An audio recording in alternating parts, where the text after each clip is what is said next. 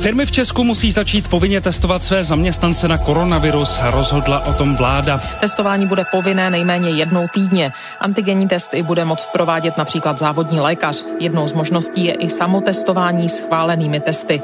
Firmám, které nařízení nedodrží, hrozí podle ministra průmyslu a obchodu za ANO Karla Havlíčka pokuta až půl milionu korun. To by se udělalo v případě, že eh, skutečně se jednoznačně prokáže, že firma ignorovala toto nařízení a samozřejmě není cílem někoho dneska likvidovat nebo někoho šikanovat. My jsme, troufám si tvrdit, zabezpečili a zajistili to, že se nemusí plošně uzavřít průmysl. Povinnému testování, které začalo ve středu ve velkých firmách, se ode dneška připojují i menší podniky. Podle vlády by opatření mělo zajistit nepřerušený chod průmyslu i ve zpřísněných opatřeních. Epidemiologové ale varují, že se narůstající počty nakažených bez úplné uzávěry výrobních podniků nemusí podařit srazit. Jak firmy testování zvládají? Jaké důsledky by měl pro českou ekonomiku úplný lockdown? Až jsou na něj české firmy připravené? Je pátek 5. března. Tady je Lenka Kabrhelová a Vinohradská 12. Spravodajský podcast Českého rozhlasu. Tomáš Lisoněk z ekonomické redakce Českého rozhlasu. Ahoj Tomáši. Ahoj, dobrý den. Tomáši, vy jste oslovili v ekonomické redakci velké, možná dokonce ty největší české firmy s dotazem, jakým způsobem se vyrovnávají s tou současnou situací a zda jsou připraveni potenciálně i na nějaký možný lockdown. Pojď nám na úvod říct, koho jste oslovili, co je to za firmy, jak velký podíl zaměstnanců vlastně mají. My jsme chtěli oslovit firmy, které zaměstnávají skutečně nejvíc lidí a to ve výrobě. To znamená, nezajímali nás obchodní řetězce, banky, pojišťovny, IT společnosti, ale skutečně ty výrobní firmy. Bylo jich osm desítek a když jsem před chvílí počítal ten celkový počet zaměstnanců, tak je to přes čtvrt milionu lidí. To znamená, že už je to poměrně solidní vzorek, když si vezmeme, že v průmyslu pracuje něco přes milion zaměstnanců v České republice. A co jste se od nich dozvěděli? Nás zajímalo hlavně to, co se řeší v tomhle týdnu, to znamená začátek testování ve firmách, jak jsou na to zaměstnavatelé připravení, jakým způsobem to budou řešit, to znamená, jestli třeba přes nějakého svého závodního lékaře nebo doporučí zaměstnancům, případně rozdají zaměstnancům ty sady pro samoodběry, anebo jim doporučí využít ta veřejná odběrová místa. Dále jsme se ptali na to, jaká opatření už v těch firmách jsou zavedená, jak fungují, případně jak se vyrovnávali s nějakými případy, kdy se tam nákaza vyskytla. No a poslední otázka byla samozřejmě ta, co by pro ně znamenalo případné uzavření výroby, to znamená ten tvrdý lockdown, který se také skloňuje, o kterém se mluví, byť zatím to vypadá, že ho vláda vylučuje. Měla by vláda alespoň na nějakou dobu zavřít i průmysl, respektive firmy, které nejsou nezbytné pro fungování státu. Josef Středula. Myslím si, že situace epidemiologická je tak vážná a tak kritická, že, by, že tyto úvahy v žádném případě nejsou science fiction a mělo by se hledat způsoby, jak to můžeme společně realizovat. Jaroslav Hanák to vidí jak s ohledem na tu závažnost situace. Té citlivé infrastruktuře patří taky veřejná doprava, veškerá výroba, i včetně zemědělské. Takže jako co máme utlumit? Automobilový průmysl, který živí celou zemi. Většina těch firm začínala svou odpověď tím, že nějaká opatření a vůbec tu situaci řeší už prakticky rok, to znamená od toho loňského března. Prakticky všichni se shodovali na tom, že zaměstnanci mají povinnost používat roušky, respirátory, ve firmách je hromada dezinfekce, kdo může pracuje z home officeu, pak tam jsou různá opatření, která mají zamezit tomu, aby případně nakažení zaměstnanci šli do té továrny, do toho podniku, to znamená nějaké termokamery na vstupu, měření teploty, pak samozřejmě různé možnosti, jak zvýšit ty rozestupy mezi zaměstnanci, to znamená sezení výdelně třeba po jednom u stolu, případně nějaká plexiskla, omezení kontaktu, to znamená omezení služebních cest, všechno, co lze, tak aby se vyřizovalo přes nějaké videohovory na dálku, případně i nějaké balíčky vitamínu C a D některé společnosti poskytují. Takže vlastně z těch odpovědí se zdá, že dělají opravdu maximum, aby se jim tam žádná nákaza nerozšířila. A našli jste mezi těmi firmami, Tomáši, nějaký rozdíl? Hraje třeba velkou roli to, o jaký typ firmy jde, nebo jestli je navázaná na nějakou zahraniční společnost a tak dále? My jsme skutečně oslovovali ty největší zaměstnavatele, to znamená podniky, které mají 1500 a více zaměstnanců. Takže tam nějaká menší firma nebyla. Takže z hlediska té velikosti ty rozdíly nedokážu dost dobře popsat. Každopádně ta navázanost nikdo nefunguje nějakým způsobem izolovaně. Všechny ty firmy se shodují, že pro ně to přerušení výroby je naprosto nepředstavitelné. Někteří k tomu přidávají nějaké technologické důvody, kdybych měl uvést nějaký konkrétní případ, tak třeba ocelárny hutě upozorňují na to, že nemůžou jen tak zastavit vysoké pece. Hutní provozy nejde jen tak odstavit a pak zase rychle nastartovat. Některá výrobní zařízení, jako jsou kuksárenské baterie, by totiž zastavení nevratně poškodilo. Už jen příprava na sfoukání vysokých pecí trvá řadu týdnů, přičemž náklady na jejich odstavení a opětovný restart se pohybují ve stovkách milionů korun. Zcela odstavit je proto nemyslitelné. Podobné je to třeba ve společnosti Lasselsberger, to znamená výrobce keramických obkladů a dlažeb. Opět tam píšou, že keramické pece se nedají jednoduše vypnout a jít na 14 dnů domů. Další kategorii byly potravinářské provozy. Třeba plzeňský prazdroj připomíná, že to pivo, ten proces je živý. To pivo tam kvasí, leží, zase jsou na to nějaké lhuty, nemůžete tu výrobu přerušit, opustit. Část společnosti připomíná, že by třeba patřili k té kritické infrastruktuře, to znamená třeba Orlen Unipetrol, která dodává pohonné hmoty pro český trh. Lišily se firmy mezi sebou v tom, jaká opatření tedy preventivně zavádějí? Všichni samozřejmě mluvili o těch rouškách, respirátorech, rozestupech, dezinfekcích. V těch výrobních firmách uvedu příklad třeba třineckých železáren. Tam se snaží o to, aby se různé skupiny zaměstnanců nepotkávaly mezi sebou. To znamená, jsou vytvořené nějaké týmy, mají nějakým způsobem rozdělené směny právě proto, aby se nemíchali, kdyby v nějakém týmu ten problém byl, tak aby se nepřenášel do těch, eh, do těch dalších. Některé společnosti, třeba Liberty Ostrava, opět ocelárna, tak ta nakoupila pro zaměstnance nějakých 600 tisíc roušek a 60 tisíc respirátorů. Jiná společnost, třeba dodavatel pro automobilový průmysl ZF Automotive Czech, ta zase uvádí, že se snaží hodně trasovat eh, ty kontakty zaměstnanců. Firmy často uvádějí, že trasují důkladněji než třeba hygiena, shodují se v tom, že je to v jejich vlastním zájmu, aby právě nemuseli po případném nějakém rozšíření nákazy přerušit výrobu. Pro nás je to příležitost, jak podchytit případná ohniska nákazy a ta povinnost, myslím si, že je to věc, která může pomoct. Dodává generální manažer společnosti JTEC Tian Jiřík. Je to daleko lepší, než abychom se bavili o nějakém zavírání firm. To by pro nás byl nepřekonatelný problém, protože máme dlouhodobé zakázky s našimi zákazníky, takže to by hrozila jednak penalizace a jednak ztráta kreditu. Takže jestli to můžeme vyřešit tím, že budeme testovat, tak rozhodně je to řešení za mě. Prosím formuláře vyplnit v pravé i levé části. Děkuju. Areál firmy Farmet Česká Skalice. Zaměstnanci přichází na zatím dobrovolné antigenní testování postupně do momentálně prázdné jídelny. Tak jo, tak si držte hlavu, tak jak máte. Tahle společnost na Náchodsku zaměstnává víc než čtyřistovky lidí. Testovat je s pomocí mobilního týmu armády České republiky začala minulý týden. V podstatě 300 se zúčastnilo. Říká majitel a ředitel firmy Karel Žďárský. Přinutit všechny zaměstnance k povinnému testování bude podle něj složité. Uzavření průmyslu by prý ale bylo mnohem horší. Dostáváme v roušky i v práci, ale tohle jsem si koupila. Ne, tu jsem si koupila. Musela jsem si to koupit. Ale budou nám je dávat taky. A když jste vevnitř v provozu, tak vás hlídají? Jo, hodně. Hmm, hodně nás hlídají. Musíme to mít přes nos, nesmíme to mít dole pod nosem. Ve středu začalo ve firmách na 250 zaměstnanců povinné antigenní testování.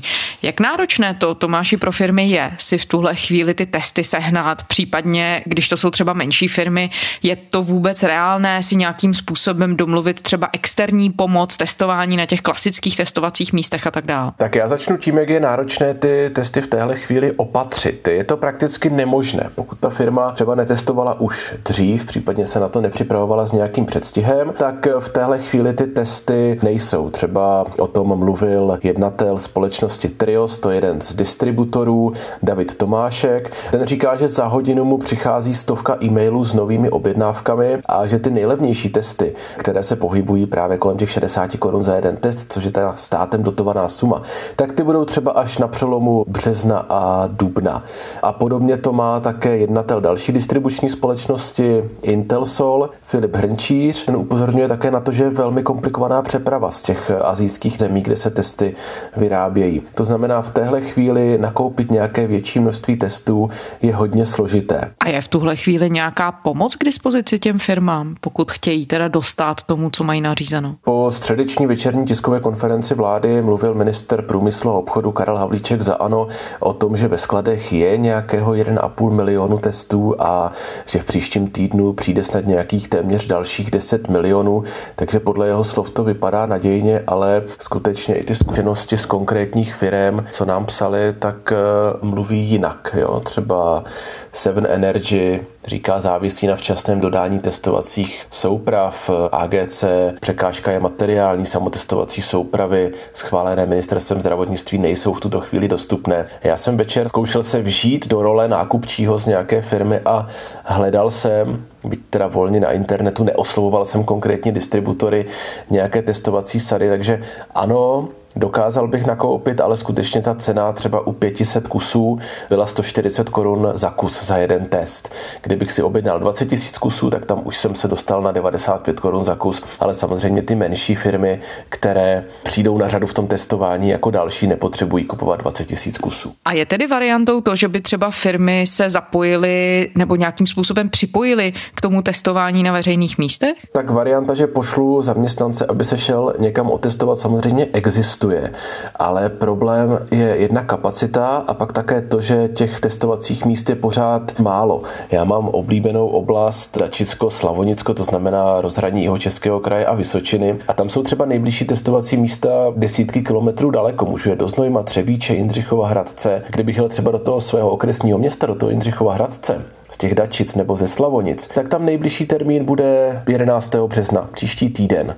A navíc často v těchto menších městech ty termíny jsou dostupné během dopoledne, to znamená během té klasické pracovní doby. A nebo další příklad, okolí dálnice D5 mezi Plzní a Tachovem, kde je opravdu spousta průmyslových podniků, tak Tachov, všechny termíny obsazeny, nemocnice ve Stodu, dobře, příští týden by se něco našlo, ale třeba mezi 13. a 15. hodinou fakultní nemocnice Plzeň, nejdřív za týden a to si myslím, že se ještě ti zaměstnanci na ty termíny nezačali nějak masivně přihlašovat. Ještě uvedu nějaká čísla, tady se mluví o tom, že do toho 15. března by mělo mít testy přes 2 miliony zaměstnanců. My máme zatím rekord počtu antigenních testů 77 tisíc za den. A když jsem si srovnal to období, to znamená od středy do pondělí, to znamená 13 dnů, které jsou vyhrazené na ty testy, tak my jsme za poslední tohle období stihli v celém Česku udělat 600 tisíc testů na těch veřejně přístupných místech. To znamená, že tohle určitě nebude ta záchrana. Takže otázka, jestli by se to vůbec dalo zvládat kapacitně. Přesně tak. Řada těch velkých firm si domlouvá samozřejmě nějaké externí týmy přímo do těch fabrik, ale taky je otázka, kolik takových společností, které jsou schopné tuhle službu poskytnout, Česku je. A jestli ve chvíli, kdy si to nezarezervují ty největší zaměstnavatele, tak už tahle možnost také odpadne. Co se děje, Tomáši, když se třeba zaměstnanec nechce nechat otestovat, protože to je také jedna z věcí, o které se teď intenzivně debatuje. Může firma zaměstnance k testování donutit? Napřímo donutit. To zatím vypadá, že spíše ne. Ty názory se liší, něco jiného říkají i mezi různými právníky. Právě proto třeba Svaz průmyslu a dopravy by chtěl, aby vláda tuhle otázku nějak jednoznačně nějakou úpravou legislativy vyřešila. V téhle chvíli je schoda na tom, že pokud ten zaměstnanec test odmítne, tak by neměl být vpuštěný do té práce, do toho zaměstnání. Ale teď je otázka, jestli to bude překážka na straně zaměstnance nebo zaměstnavatele, to znamená, jestli to může být bráno jako nějaké hrubé porušení pracovní kázně, a nebo naopak ten zaměstnanec půjde domů a dostane mzdu. V tomhle zatím ta schoda není úplně jednoznačná. Ono se také v posledních dnech hodně debatovalo o tom, jak firmy motivují nebo nemotivují zaměstnance k testování a k trasování, aby se podchytili skutečně všechny případy. Dozvěděli jste se v tomhle směru něco z té ankety? Ta motivace může být samozřejmě pozitivní a negativní. Klasikou jsou nějaké pokuty za nenošení ochrany dýchacích cest, třeba ve společnosti Brano to mají odstupňováno tak, že poprvé je nějaká výstraha, pak následuje 100 korunová pokuta, pak pětistovka, ale když jsem samozřejmě mluvil se zaměstnanci z různých společností, tak padaly i mnohem vyšší částky, třeba pětitisícová pokuta. Skutečně některé společnosti tak trošku suplují roli hygieny, třeba Continental Automotive, Czech Republic, ve chvíli, kdy zjistí, že nějaký zaměstnanec je pozitivní, tak se snaží dohledat všechny rizikové interní kontakty. Sama firma tvrdí, že uplatňuje přísnější pravidla než krajské hygienické stanice. Zaměstnanci, kteří přišli do kontaktu s tím pozitivním, zůstávají doma v nějaké ochranné lhutě. Často ty firmy zmiňovaly, že spíše ten směr než práce domácnost, směr šíření té nákazy je právě domácnost práce. No ona na druhou stranu v posledních dnech se objevila podezření, která tedy nutno podotknout byla dosud založená hlavně na anonymních svědectvích, že zaměstnanci jsou v některých firmách nuceni nehlásit kontakty hygieně. Víme cokoliv bližšího? Jakým způsobem na to ty největší firmy reagují? Samozřejmě ti největší zaměstnavatele a také jejich zástupci, třeba v tom svazu průmyslu a dopravy, tohle považují za naprosto nesmyslný způsob chování v tom, že se to té firmě dříve nebo později vrátí, protože když se vám nakazí významná část zaměstnanců do výroby, tak to můžete rovnou zastavit. No a jak si vysvětlujete tu situaci v některých firmách, kdy jsou lidé nuceni třeba nehlásit hygieně rizikové kontakty, když jsou nemocní? Někteří na sociálních sítích píší o tom, že zaměstnavatel je nutí nechodit na testy a vyležet se doma, aby další lidé nešli do karantény. Víte se, tohle je něco, co já také slýchám. Považuji to za naprosto neuvěřitelné. Vůbec si nedokážu představit, že by tohle nějaká firma mohla dělat. No a přesto to se to děje. Jedné jediné věci, že bude mít tolik nakažený, že se sama bude muset zavřít. Každý slušný a odpovědný zaměstnavatel přeci musí dbát na zdraví svých zaměstnanců, protože to je pro něj to nejdůležitější, co má. Bez zaměstnanců nemůže vyrábět. Takže no a jak ty neslušné k tomu donutit? No tak za prvé za chvíli se stanou obětí svého vlastního chování oni sami. Je to velmi krátkodobé, naprosto pro mě neskutečné, neskutečné chování. Předpokládám, že v naší členské základně se něco takového neobjevuje a pokud se to objevuje v reálné ekonomice, což je samozřejmě možné a vyloučit to určitě nemůžu, tak tam potom mohou sehrát svoji roli odbory, ale také zaměstnanci prostě mohou mohou kontaktovat uh, inspektoráty práce a tak dále, něco takového nahlásit. Prostě není možné něco takového tolerovat. Škodí si tím ta firma sama a poškozuje tím nás všechny ostatní. Radek Špicar, viceprezident Svazu průmyslu a dopravy. Takže já bych do jisté míry i věřil tomu, že to není součást nějaké firmní kultury, ale my samozřejmě nemáme jenom ten nejvyšší management a potom ty zaměstnance ve výrobě, ale je tam samozřejmě spousta mezistupňů, takže umím si představit, že na nějaké úrovni toho nižšího managementu tam může nějaká taková motivace samozřejmě nepsaná být, že řeknou těm zaměstnancům, hele, tak to by nic není, tak si tady dávej trochu víc pozor a dokud se cítíš v pohodě, tak choď do té práce. My jsme třeba měli rozhovor s paní Pavlou Břečkovou, místo předsedkyní Asociace malých a středních podniků a živnostníků, která samozřejmě upozorňovala na to, že velmi důležitým aspektem je nastavení těch vztahů v těch firmách, jestli je tam nějaká důvěra mezi tím vedením a těmi zaměstnanci, nebo to prostředí není úplně přátelské podnikatelské, to je také hodně důležité. No ono se také hodně debatovalo o tom, a zmiňovali to i někteří ekonomové, že někteří lidé, hlavně v těch nízkopříjmovějších skupinách, mají v podstatě motivaci chodit do práce, i když se třeba necítí úplně zdrávy. Nakolik narážíme na tenhle problém? V některých případech je to skoro, bych řekl, nějaká naše taková česká tradice, že dokud úplně nelehnu, tak se snažím do té práce chodit. A teď se nebavíme o covidu, ale jsou to všechna tak klasická nachlazení, virózy, kdy se ten člověk necítí dobře a samozřejmě ta motivace občas bývá i finanční. Není problém narazit na inzerát, kde zaměstnavatel slibuje takzvaný docházkový bonus. To může být pětistovka, tisíc, případně patnáctovek za měsíc za to, že vlastně třeba nejdu ani k lékaři, že mám 100% docházky. Je otázka, nakolik tenhle bonus za nemarodění. Skutečně ty firmy můžou poskytovat. Samozřejmě podle některých právních názorů se tak porušuje zákaz diskriminace, protože se oceňuje zaměstnanec za to, že do té práce chodí, i když není úplně v kondici. Takže by to byla diskriminace z důvodu zdravotního stavu. Ale nakolik tady tohle inspekce práce řeší a nakolik vlastně dostává vůbec podněty, tak to nevím. Tomáši, pokud tedy velké podniky a firmy tvrdí, že dodržují všechna pravidla testují, trasují a tak dál. Tak kde je ale tedy zakopan ten problém, když ta čísla v tuhle chvíli jsou tak špatná? Epidemiologové varují, že je to právě průmysl a výroba, kde se ta nemoc může šířit. My jsme samozřejmě zapomněli ještě na jednu kategorii a to jsou naprosto bezpříznakoví lidé, mladší kteří skutečně to onemocnění, a my nevíme, kolik jich je, kteří to onemocnění můžou prodělat a necítí absolutně žádné příznaky, takže vlastně nemají důvod do té práce nechodit. To je samozřejmě otázka, nakolik teda to antigenní testování tyto případy odhalí a může pomoci. Kde se to šíří? Samozřejmě, pokud hledáte co zavřít, tak jo, může vás napadnout ten průmysl, ale jestli se to šíří v průmyslu nebo ne, já si to netroufám říct a myslím si, že je to prostě poněkud odvážné, když vlastně nemá nemáme přesná čísla. Počkal bych těch 14 dnů, 3 týdny, až budou skutečně výsledky nějakých antigenních testů a v té chvíli opravdu můžeme říct, ano, v těch firmách těch případů bylo poměrně hodně a nikdo to neřešil, protože to byli bezpříznakoví zaměstnanci. Teď už jsme to zjistili, teď už to k něčemu vede. No jak jsi zmiňoval, v tuhle chvíli to nevypadá, že by se vláda odhodlávala k tomu ty největší průmyslové podniky dočasně uzavřít. Nicméně ta varianta tu stále je, alespoň podle epidemiologů.